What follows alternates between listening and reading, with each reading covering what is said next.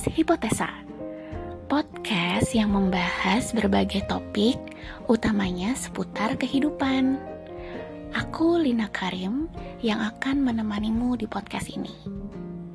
Sebelum mulai, podcast ini aku rekam menggunakan aplikasi Anchor. Platform yang mudah digunakan dan memberikan banyak fitur menarik untuk membuat podcastmu sendiri. Selain itu, aplikasi ini gratis.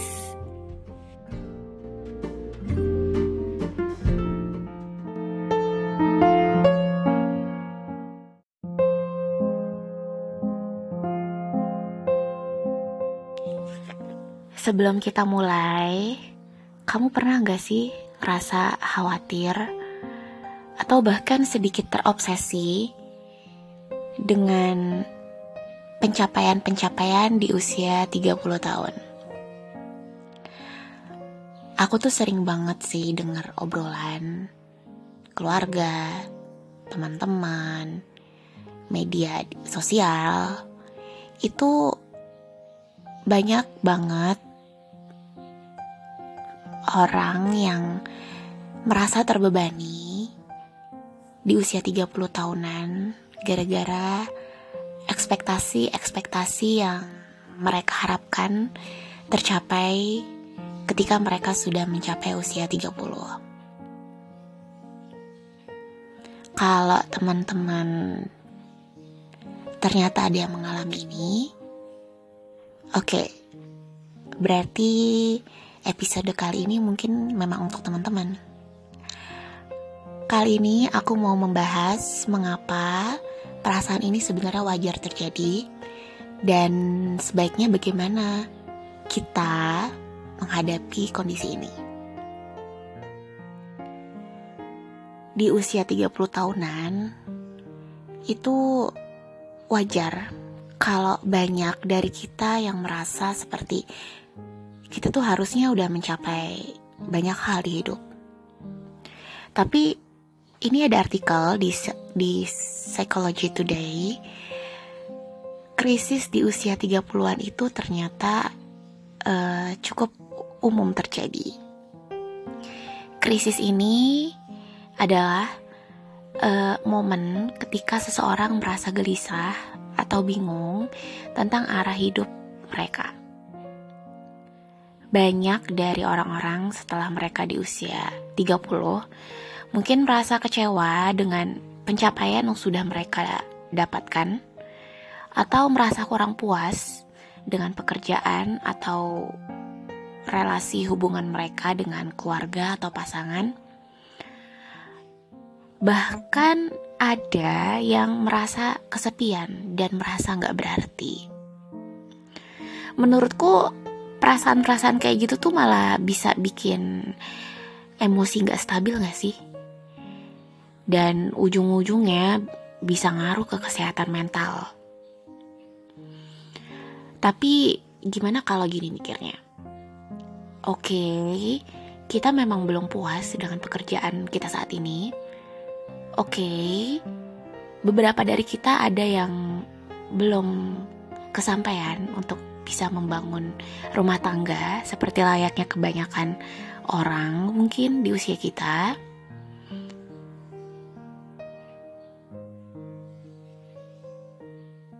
Oke, okay, semua itu wajar kalau merasa nggak puas.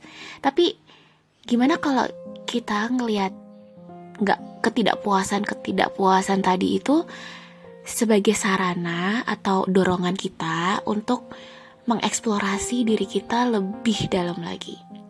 Menurutku itu malah cool loh. Jadi uh, Tadi kan dari artikel Psychology Today ya, aku juga baca artikel di The Guardian ini. Rasa gagal di usia 30-an tuh benar-benar umum terjadi. Banyak karena utamanya nih, utamanya bagi mereka yang lahir dari generasi yang dari segi finansial itu nggak nggak baik-baik amat. Jadinya karena dari awal pun mereka mengalami kondisi finansial yang gak baik-baik aja, ketika mereka mencapai usia 30-an, mereka jadi ya gak jauh beda atau mungkin ada yang lebih buruk karena adanya kondisi sosial ekonomi yang apalagi gara-gara adanya guncangan COVID-19 kemarin gitu. Maksudku itu lebih ke kita yang udah sampai di usia ini tuh gimana caranya supaya perasaan gagal itu, perasaan tidak puas itu tidak terus-menerus menghantui diri kita. Karena kenyataannya gak ada itu yang namanya waktu yang tepat untuk berhasil. Setiap orang itu menurutku punya jalannya masing-masing. Bahkan misalnya nih, ada di antara kita yang mengalami kegagalan ketika kita usianya sudah 30-an nih. Bisa jadi ada orang lain yang mengalami kegagalan di usianya 40 atau 50. Kita tuh gak ada yang tahu. Jadi PR-nya itu adalah gimana caranya menghadapi kegagalan atau perasaan gak puas di usia 30 tahunan ini supaya enggak terlalu berlanjut gitu.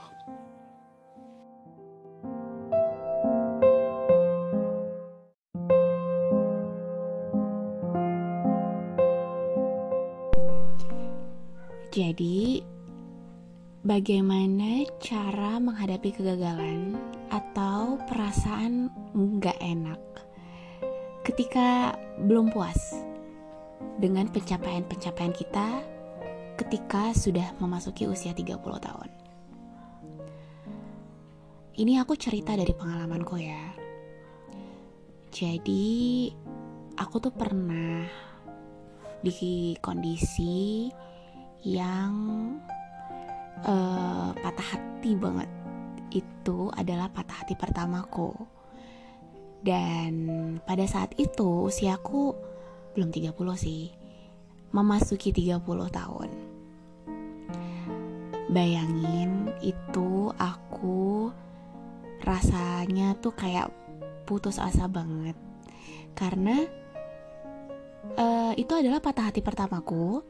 Terus uh, sementara usiaku sudah mendekati 30 tahun, aku jadi mikir aduh uh, andai aku merasakan patah hati itu lebih awal ketika aku umur masih 20 tahun misalnya pasti aku gak akan seputus asa itu. Paham gak sih maksudnya? Nah yang kulakukan untuk coping dengan kondisiku saat itu adalah aku berusaha untuk mengubah perspektif tentang kegagalan. Maksudku kayak kegagal kegagalan pada saat itu kan kegagalan untuk hubungan yang lebih serius ya. Kegagalan bukan akhir dari segalanya gitu. Malah mungkin emang kesempatan untuk belajar dan tumbuh. Dalam artian pada saat itu aku kan ibaratnya tuh menjalani hubungan itu dengan serius dan tulus dengan ya pokoknya layaknya orang pada umumnya. Terus habis itu kan uh, aku gagal ya kan? Terus yang terjadi di situ aku jadi belajar gimana supaya lebih ikhlas dan bisa melepaskan apa yang sudah kita cintai. Itu bentuk pelajaran yang kalau dari segi kehidupan ya. Kalau dari segi lain itu contohnya gini. Pada saat itu aku mulai kayak mengeksplorasi hobi dan minatku gitu. Aku tuh suka gambar, tapi nggak pernah terlalu dalemin. Akhirnya aku coba untuk ngelukis dan semenjak itu aku jadi kayak sudah ngelukis beberapa lukisan dan kalau kata orang-orang terdekatku sih bagus gitu dan itu jadi kayak bikin senang gitu Selain itu, aku juga pada waktu itu mulai belajar bahasa baru, iseng aja gitu. kan lagi zaman awal-awal Duolingo ya.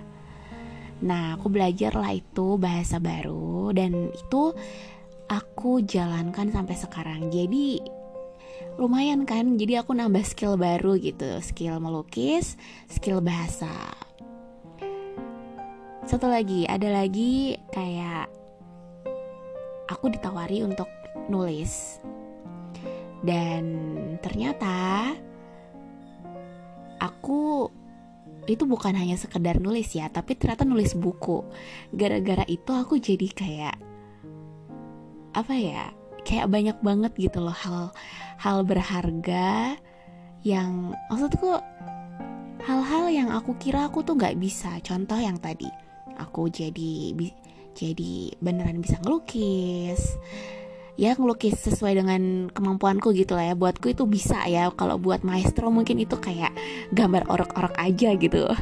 Tapi balik aku bangga karena aku merasa jadi bisa ngelukis. Aku bisa nambah bahasa baru. Terus aku juga bisa nulis buku. Itu men menurutku ya pada saat itu tuh bikin wah wow banget gitu. Dan aku senang kayak kayak kesedihanku itu ter uh, lambat laun jadi berkurang karena aku merasa dengan kemampuan diriku yang di mataku itu kayak meningkat gitu pasca kejadian sedih itu. Ya.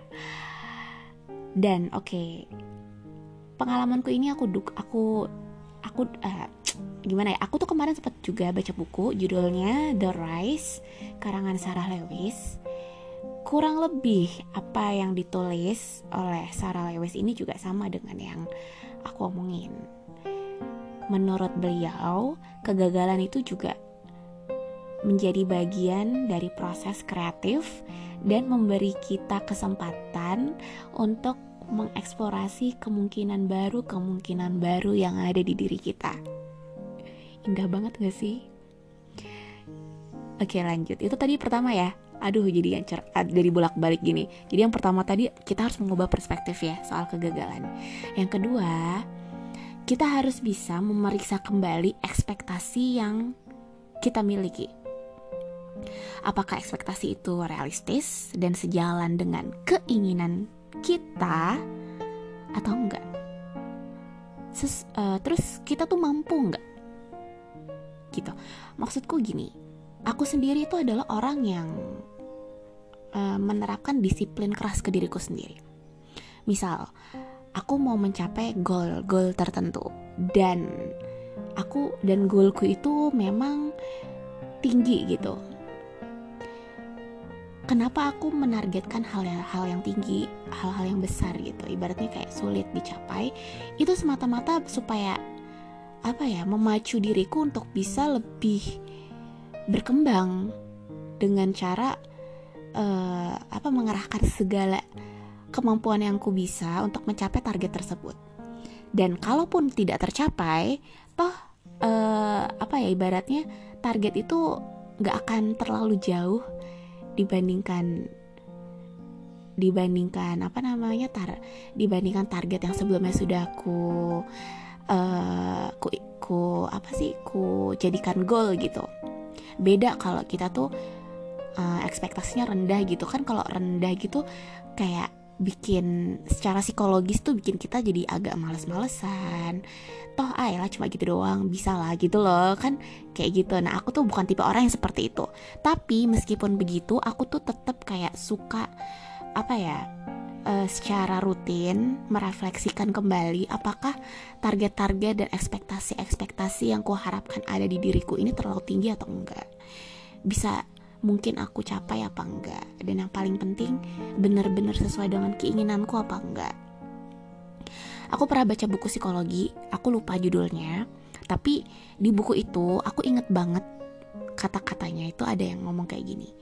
Psikolognya namanya McJay beliau tuh bilang terlalu fokus dengan ekspektasi sosial ekspektasi diri di mata sosial maksudnya dapat mengaburkan visi kita dan menghalangi kita untuk mencapai apa yang sebenarnya kita inginkan ini tuh bener-bener kayak aku inget banget karena pada waktu itu saat baca itu relatable banget dengan apa yang sedang ku hadapi. Makanya sampai sekarang ku ingat. Gara-gara itu aku tuh jadi mulai berpikir kalau oke okay, gak usah takut bahkan untuk mempertanyakan ekspektasi yang sudah kita tanamin ke diri kita. Dan sekali lagi, apa pun rencana yang dibuat, pastikan rencana-rencana itu sesuai dengan apa yang benar-benar kamu inginin. Jadi, demikian sedikit cerita tentang bagaimana menghadapi kegagalan di usia menjelang atau sudah 30-an. Jangan biarkan perasaan negatif mempengaruhi hidup kita. Itu yang paling penting. Tapi gunakan masa-masa ini untuk merenung dan menentukan apa yang benar-benar paling ingin dicapai perjalanan hidup setiap orang itu beda-beda dan apa pun uh, stage atau checkpoint kamu itu pasti akan selalu ada tantangan dan rintangannya.